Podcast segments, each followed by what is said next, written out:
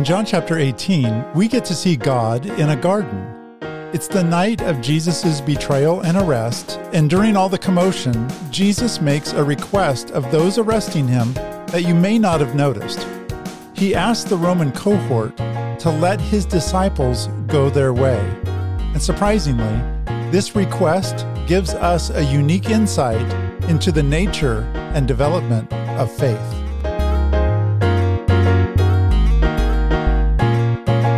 Welcome to episode 23 God in a Garden. Well, you've made it back to the Rethinking Scripture podcast. Congratulations. This is Greg Hall, and I need to let you know that my whole purpose in life is to get you to rethink things that you thought you already knew about the Bible. That's why I get up in the morning. It's why I drink my two cups of half calf.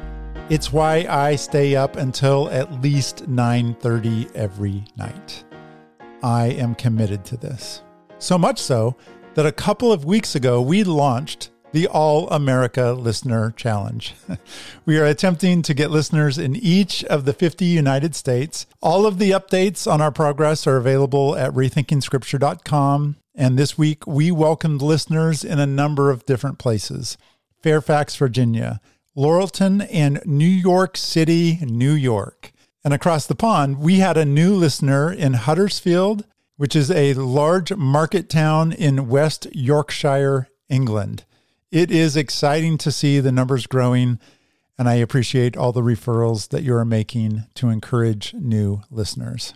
Well, we're going to try something a little different this week. I've mentioned before that I taught through the book of John back in 2019 when I was pastoring here in Salem, Oregon. And the videos from that teaching are available for free at rethinkingscripture.com. And this last week, I went back and watched the video for the chapter for this week, John chapter 18. And let me just say, it's really weird for me to watch myself on video and not know exactly what I'm going to say next. I mean, it's been long enough that everything's brand new. And the other thing is, when I originally taught this material, I came to some new insights about this chapter, insights that I had forgotten until this last week when I watched the video again. So I've decided for this week's episode to share some of the audio from back in 2019. So I'll play a little bit and then I'll share some present day thoughts, and that's how this episode will go. I hope you like it. So we're just going to begin with some of the audio from the beginning of the class about John chapter 18. This was recorded about a month after my 50th birthday. So let's listen in, Let's see what I had to say.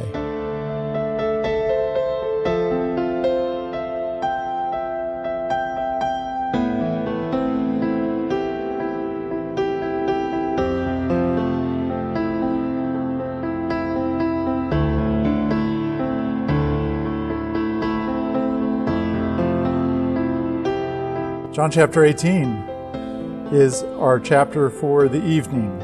Traditionally, we're talking about uh, these events happening on a Thursday night, uh, the arrest, uh, the trials happening over that evening, and uh, Friday morning at 9 a.m., Jesus is on the cross.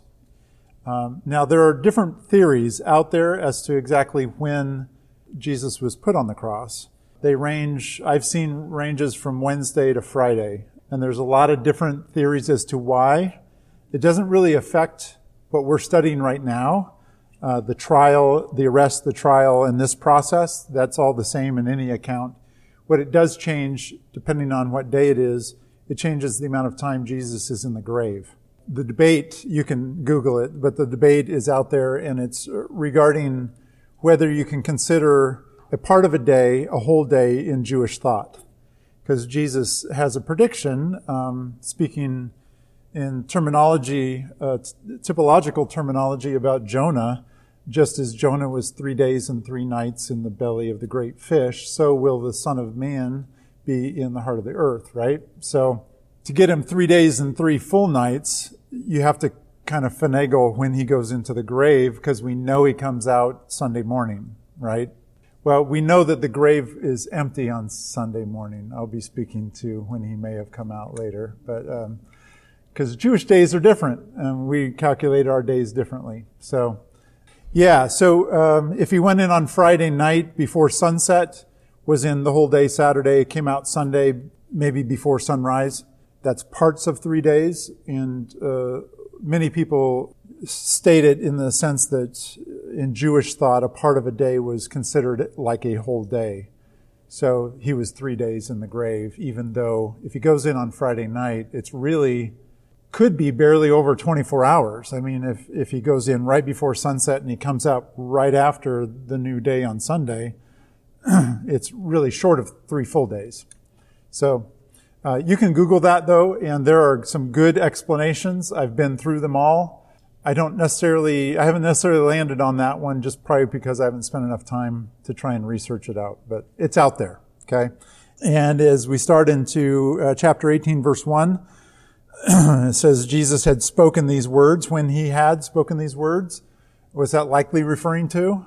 Previous chapters, right? Uh, whether it was uh, just the part where he may have been walking or uh, the whole thing, or maybe they were in the upper room for the whole thing. The previous chapters are what he had just uh, finished speaking. He makes his way, and here in John, it's just, uh, they make their way to a garden. But we know from the other Gospels that it's Gethsemane, which is uh, a garden of the olive press. And the analogy has been used often of just like uh, olives being pressed in an olive press. Um, it was the place of the pressing, Jesus being pressed as well in a different way, in a, in a spiritual pressing. John chooses to include stuff that uh, other gospels don't have. Uh, he skips the, the prayers that Jesus has about the cup, right? Passing. Let this cup pass. But John alludes to it, you noticed, right? John alludes to it in 1811 he, when he said to Peter, put the sword uh, in the sheath, the cup which the Father has given me. John hasn't spoken about a cup at all. He's assuming here that you've read another gospel and understand that language because he uses it without explanation as the others uh, expl- have explained it. So he is dovetailing in with the other gospels. This is just another example of how John is careful to include things that he feels are important and then add additional things that the others don't include uh, along the way. A cohort was garnered and accompanied Judas on his way in. Now, it's said in the lesson that a cohort can refer is to up to 600 men, and that's um, it's a tenth of a legion is the research that I did, and legion numbers can vary slightly so that we're not exactly sure. But I've also come across in extra biblical literature the word cohort that's used here can also mean not just the full amount of men, but it can also mean a portion of the full. So, uh, as I read this, to think about 600 men, and those of you that have been to Israel and understand the Garden of Gethsemane and the proximity to Jerusalem, and to have 600 men, uh, soldiers come uh, to arrest, what, 12? Jesus and the 11? It seems a bit of overkill, right? So, uh, I don't know if there were 600. There could have been as many as 600, but it could have been a smaller group as well. Either way, uh, the interesting thing is that Rome was there.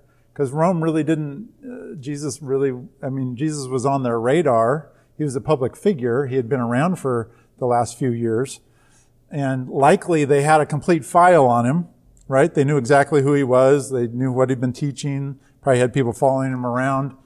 And they didn't necessarily have uh, any beef with what he was doing. So it's interesting that they're there. And likely what happened is the Jews sold them on the idea that this, uh, that he's, number one, that he's dangerous for whatever reason, uh, against Rome and that he probably has a band of people that are willing to f- start fighting for him, right?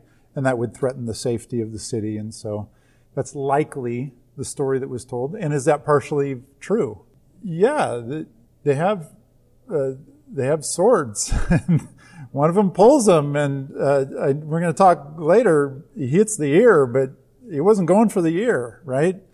Uh, I don't know anybody that pulls a sword and swipes somebody's ear off except those people on the America's Got Talent where they do something like that. That's unbelievable that they're that good. But I don't, I don't think that was the case here. So likely a smaller group than 600 in my mind. Uh, could be wrong on that. Uh, but the benefit of having the Romans there is it put them on notice. It put the, not just the army, but it put the Romans on notice, the whole court system, that uh, this man has been arrested. It's the nighttime. Uh, he's going to go through a series of trials during that night in the Jewish setting. And then in the morning, he'll be before Pilate, the Roman governor. So it puts them on notice that there's some business to be taken care of, even though this is one of the festival days and we're usually uh, doing attending to other businesses, Jewish people.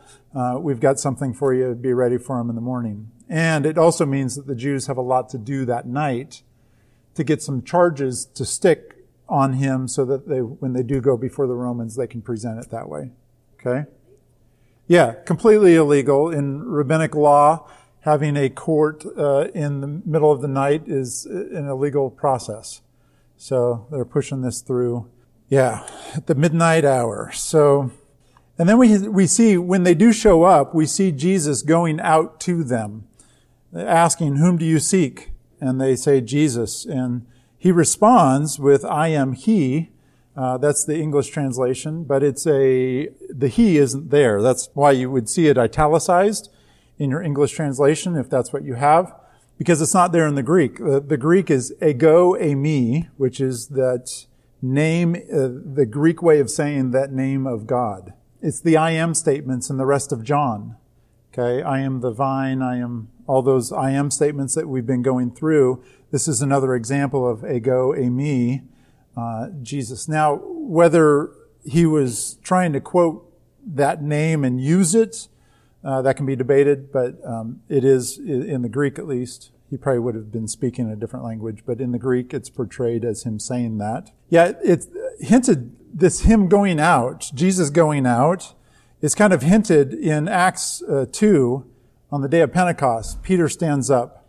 And look what Peter says. He says, Men of Israel, listen to these words. Jesus the Nazarene, a man attested to you. So we're in Acts now. He's recounting the events that have happened in the last 50 days here in Jerusalem. The man attested to you by God with miracles and wonders and signs which God performed through him in your midst. Just as you yourselves know, this man, delivered over by the predetermined, planned, and foreknowledge of God, you then nailed to a cross. Now notice the way he, Peter says it here. This man who was delivered over not by Judas, not by the Jews, but even the Romans, right? They're not in charge of this transaction. He's delivered over by the predetermined plan and foreknowledge of God. He's suggesting in that setting that this was the plan all along, that Jesus was in total control. And as we flip back to the John passage, that's kind of what we see. We, we see him saying who he is and what happens. Everybody falls back. And it doesn't, really give a good explanation as to why, but the conjecture is that this is the power of very God himself shining through. And in other gospels, we see uh, Jesus having comments like, uh, Don't you know that I could just summon and get out of this? Just like that. And so uh, we get a taste of that here, okay? This is all going according to plan. Jesus is in con- total control. And I think we see that by him knowing all the things that were coming upon him. Verse 4 He went forth, he took control of the situation and handed himself over.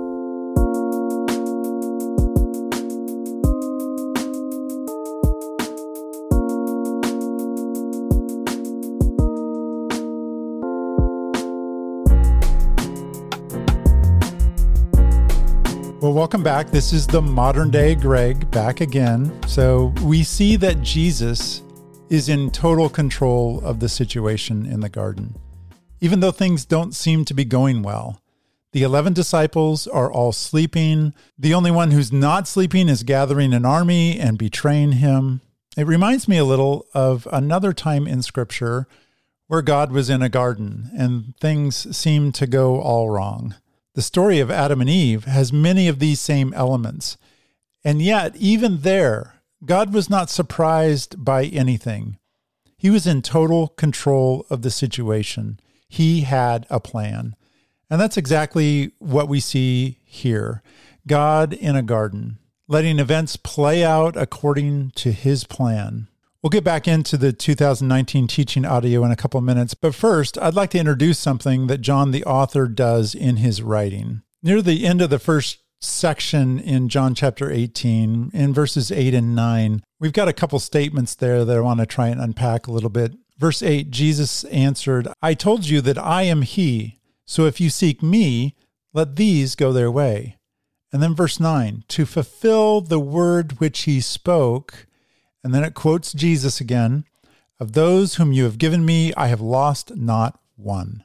And it's that second statement, verse 9, that I want to talk about just a bit. It's called an aside, and John uses them a lot in his gospel. And for a little insight into what an aside is and how they function, we're going to pull up an article by Tom Thatcher. It was written back in 1994, and it's titled A New Look at Asides in the Fourth Gospel. It was in BibSac, volume 151.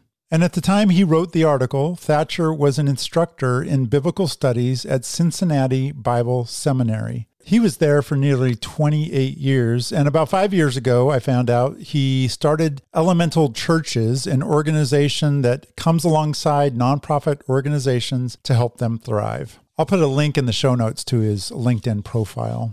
So Thatcher wrote this article on what an aside is and how it's used in the fourth gospel. We're going to cover just a bit of it. He says this An aside is a direct statement that tells the reader something. Asides are never observable events, but are interpretive commentary on observable events. Commentary that reveals information below the surface of the action. Readers may receive information by observing what the author shows them or by listening to what the author tells them. Asides are always what the author tells. He goes on to say, because they're not events, asides do not advance the plot. Rather, the author uses them to guide the reader's interpretation of and response to events. Asides, thus, have a rhetorical function. And then, as you get further into his article, what Thatcher does is he gives some examples, some categories of different types of asides that John uses in his gospel. The first category that he gives is a staging aside. And he said this may include references to space, time, objects available for use, or climate. And an example that he gave is out of John 2 13, which is just a simple statement that the author gives us The Passover of the Jews was near, and Jesus went up to Jerusalem. Again, it just explains the setting, the space, the time, what's going on in the story. Another category of asides that Thatcher outlines is a defining aside. And it includes translation from like Aramaic to Greek or vice versa. And you might not even realize these when you're reading the text because they happen so naturally. We're used to them. But an example is in chapter 19, verse 17 of John's Gospel. It says, They took Jesus, therefore, and he went out, bearing his own cross, to the place called the place of the skull, which is called in Hebrew Golgotha. And it's that last part of that sentence, which is called in Hebrew Golgotha, that is a defining aside that the author includes to help the reader understand a little bit about what's going on. There's another type of aside that explains action. And this type of aside may actually provide the reason or motive for an act or indicate its significance. Again, we're used to reading these. We may not have been used to calling them an aside, but in John chapter 19, verse 40, it says this They took the body of Jesus and bound it in linen wrappings with the spices, as is the burial custom of the Jews. And that last little sentence, as is the burial custom of the Jews, is an aside that explains the actions that are going on. The last category of asides that we'll be talking about today out of Thatcher's article is an aside that explains discourse and it may include a reason for what a speaker said or its significance. Thatcher says this John, apparently concerned that the reader might misunderstand Jesus' words, explicitly decoded them, thereby giving the reader a marked advantage over characters in the story. I'll give you a few examples of this and it'll become clear what he's talking about. The first example of an aside that explains discourse, we're going to go back to chapter 2, verses 19 through 22. And it's where Jesus is in the temple and it's the cleansing of the temple uh, story. Verse 19 And Jesus answered them, Destroy this temple, and in three days I will raise it up. The Jews then said, It took 46 years to build this temple, and you will raise it up in three days. And here comes the aside the back door that allows the reader to understand something that the characters in the moment didn't understand. Verse 21 But Jesus, he was speaking of the temple of his body. There are some other times where discourse is explained in John's gospel. We're going to jump to John 7 37 through 39, where it says, Now on the last day, the great day of the feast, Jesus stood and cried out, saying, If anyone is thirsty, let him come to me and drink. He who believes in me, as the scripture said, from his innermost being will flow rivers of living water. And here's the aside but this he spoke of the Spirit, whom those who believe in him were to receive, for the Spirit was not yet given because Jesus was not yet glorified. John, as an author, uses this technique, this aside technique, often, and he does it really well to let the reader know things that the reader needs to know to understand fully what's happening in the story. And here in John 18, verses 8 and 9, we have an example of an aside. Jesus makes the request to let the disciples go, verse 8, and then John gives the aside in verse 9. And that aside is, to fulfill the word which he had already spoken of those whom you have given me, I lost not one. And there's something about this aside that was new to me back in March of 2019. So let's listen in and let my 50 year old self share a little bit more about this passage.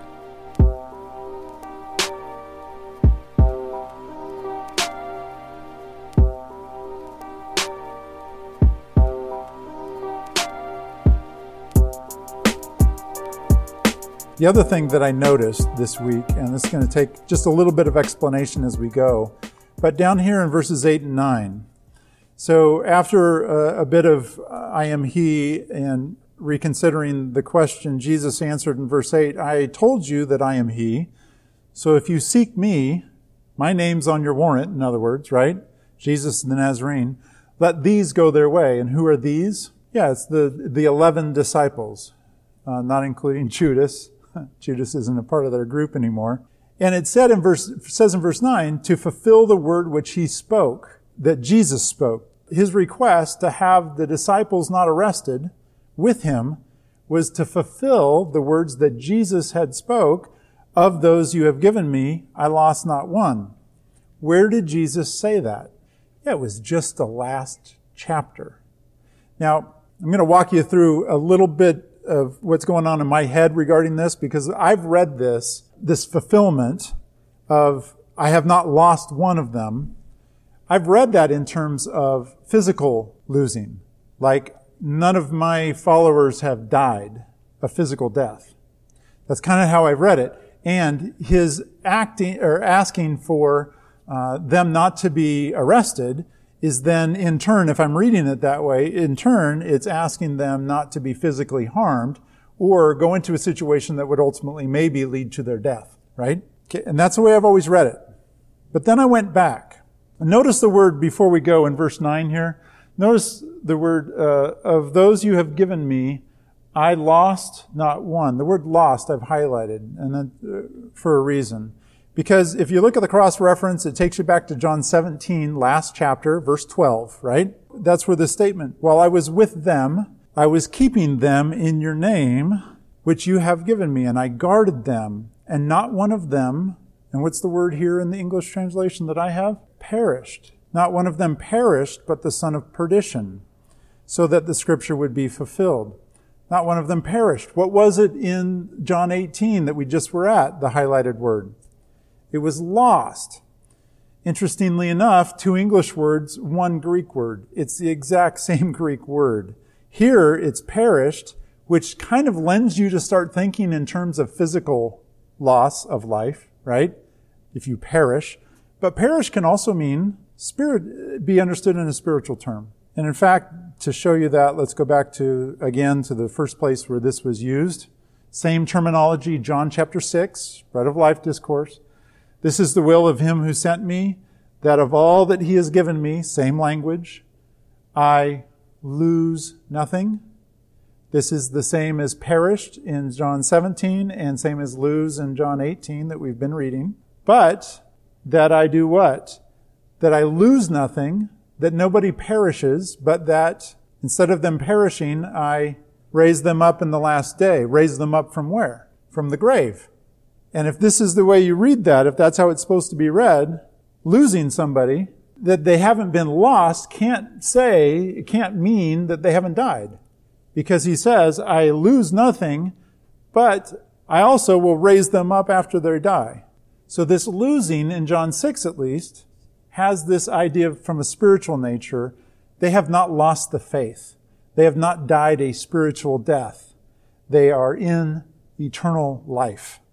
John 6. And when you go back to John 17, and not one of them perished, but the son of perdition. Who's the son of perdition? Judas. What chapter are we in? Right here, we're in the high priestly prayer, John 17. Not one of them perished except Judas. What's wrong with that statement if it's a physical death? He's, he's going to show up in the next chapter on the side of all those people that have died spiritually. right? So I'm understanding this word perish, the word lost, in those terms. I told you that I am He. And here in John 18, Jesus' request to not have his disciples arrested is not so much a request to save their physical lives. He's predicted that they will all die because of believing in him. In other words, he is asking them for them not to be arrested so that they will be preserved spiritually. Now, what do I mean by that? Well, let me ask you this question. What's going to happen if Jesus doesn't make this plea and they all get arrested? How long do you, uh, number one, it could be that they just do a wholesale killing of all of them. Romans are known to do that. I'll, I'll grant you that's an option. But given the timing with the festival and the difficulty they had just getting Jesus on the cross from a Jewish standpoint, I don't think they're going to push trying to get all 11 on the cross. Okay? So what's likely going to happen if they all get arrested? Probably, they're probably not going to die, but they probably will be held, right? They'll probably be incarcerated. And for how long? At a minimum. This is Friday night before the Sabbath of Passover week with first fruits, another festival day coming on. This is a busy week. How long are they going to be held? I, I would say at least until Monday. I don't see them letting, I don't see them killing Jesus on the cross and then just letting these people out on Saturday when he's, no, they're going to hold them. And if they do hold them, what do they miss? If all 11 disciples are in a jail cell during this weekend, what do they miss? Well, they can't blame him for taking the body, so that'd be one benefit. Okay, uh, thank you for bringing that up. Uh, okay, good. But what else do they miss? They miss everything. Not just the resurrection, that's part of it, but they miss everything. Peter misses his chance to deny Christ. Now that's maybe a weird way to say it, but it's Peter's denial that leads to Peter's redemption, his reinstating later, right? And a further understanding of God's mercy and grace. This cocky guy that said, no, I'll never, right? He's brought down to a level where he can be helpful. maybe. What else do they miss? I made, I made a little list here. Peter didn't think Jesus was supposed to die anyway. We see that with the ear cutting off incident, right? Um, so Peter would miss, by being arrested, he would miss the pain of his three denials. Eventually, Jesus' restoration out of that. He would miss the foot race with John, the disciple, to the tomb on Sunday morning. Think about that. Think about missing that if you're Peter. And if you remember, John gets in and peers in first, and then from another gospel, and then Peter runs in and he sees the linen wrappings and he sees that the head wrapping is separate, folded nicely over here, and the others don't seem to be. He misses all of this. He misses seeing Jesus on the evening of that first day. On that Sunday, Jesus appeared to all the disciples. And do you remember what he did? Jesus imparted the Holy Spirit to the disciples that night on Sunday night. Now, he could have broken, uh, Jesus could have broken into the jail or broken them out of jail. I mean, that happens in the book of Acts.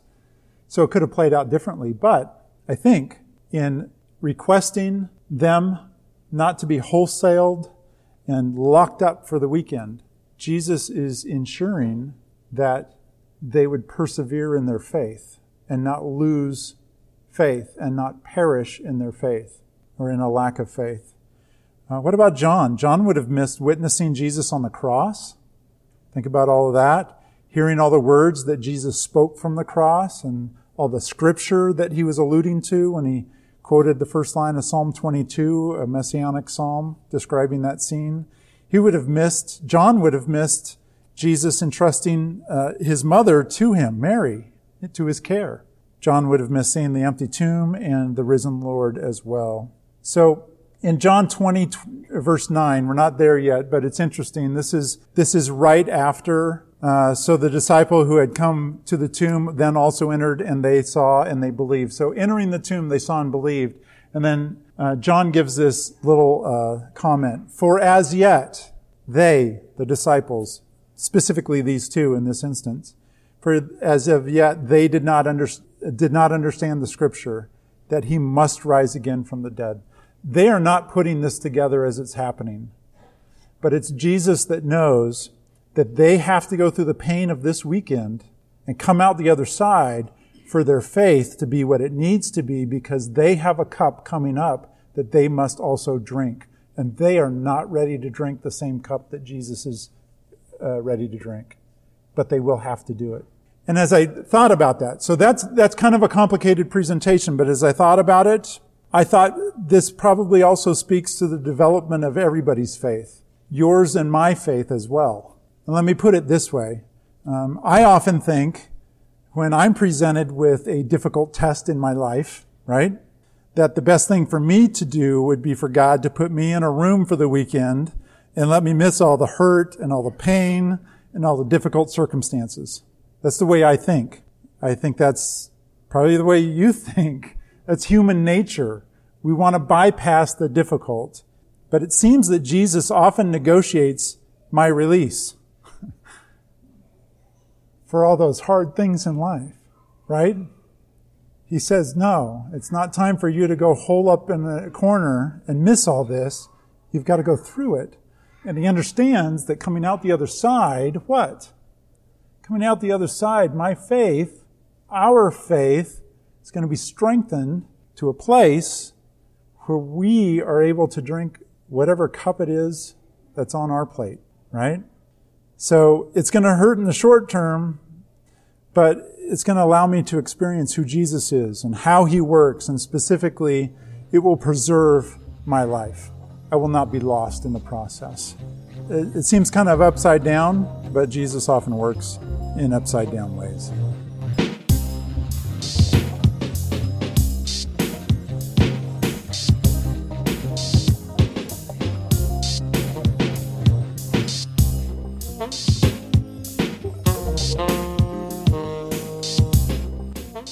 Got some concluding thoughts and remarks that I wanted to include as well about Peter's use of the sword in cutting off someone's ear. So let's finish the episode with just a little bit more about that section of scripture.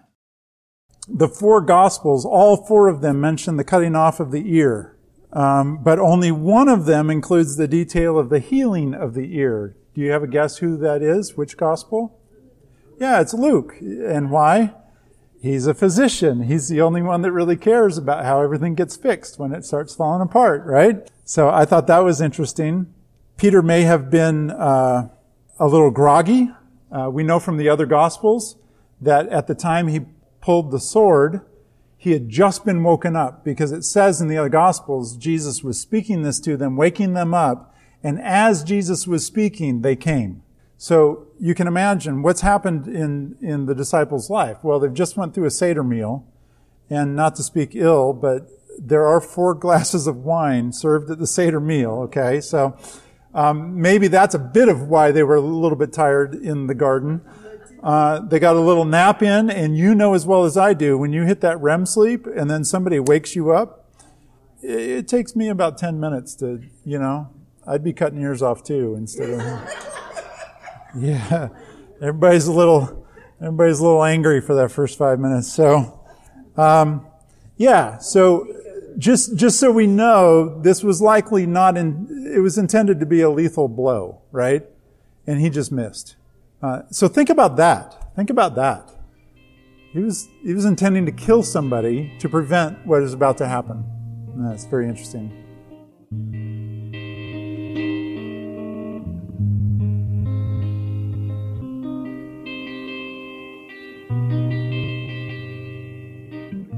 Well, that's all I've got for today. But that's not all I had back in 2019 for this chapter. You can watch the whole video, which covers content from the rest of chapter 18, on the website at rethinkingscripture.com.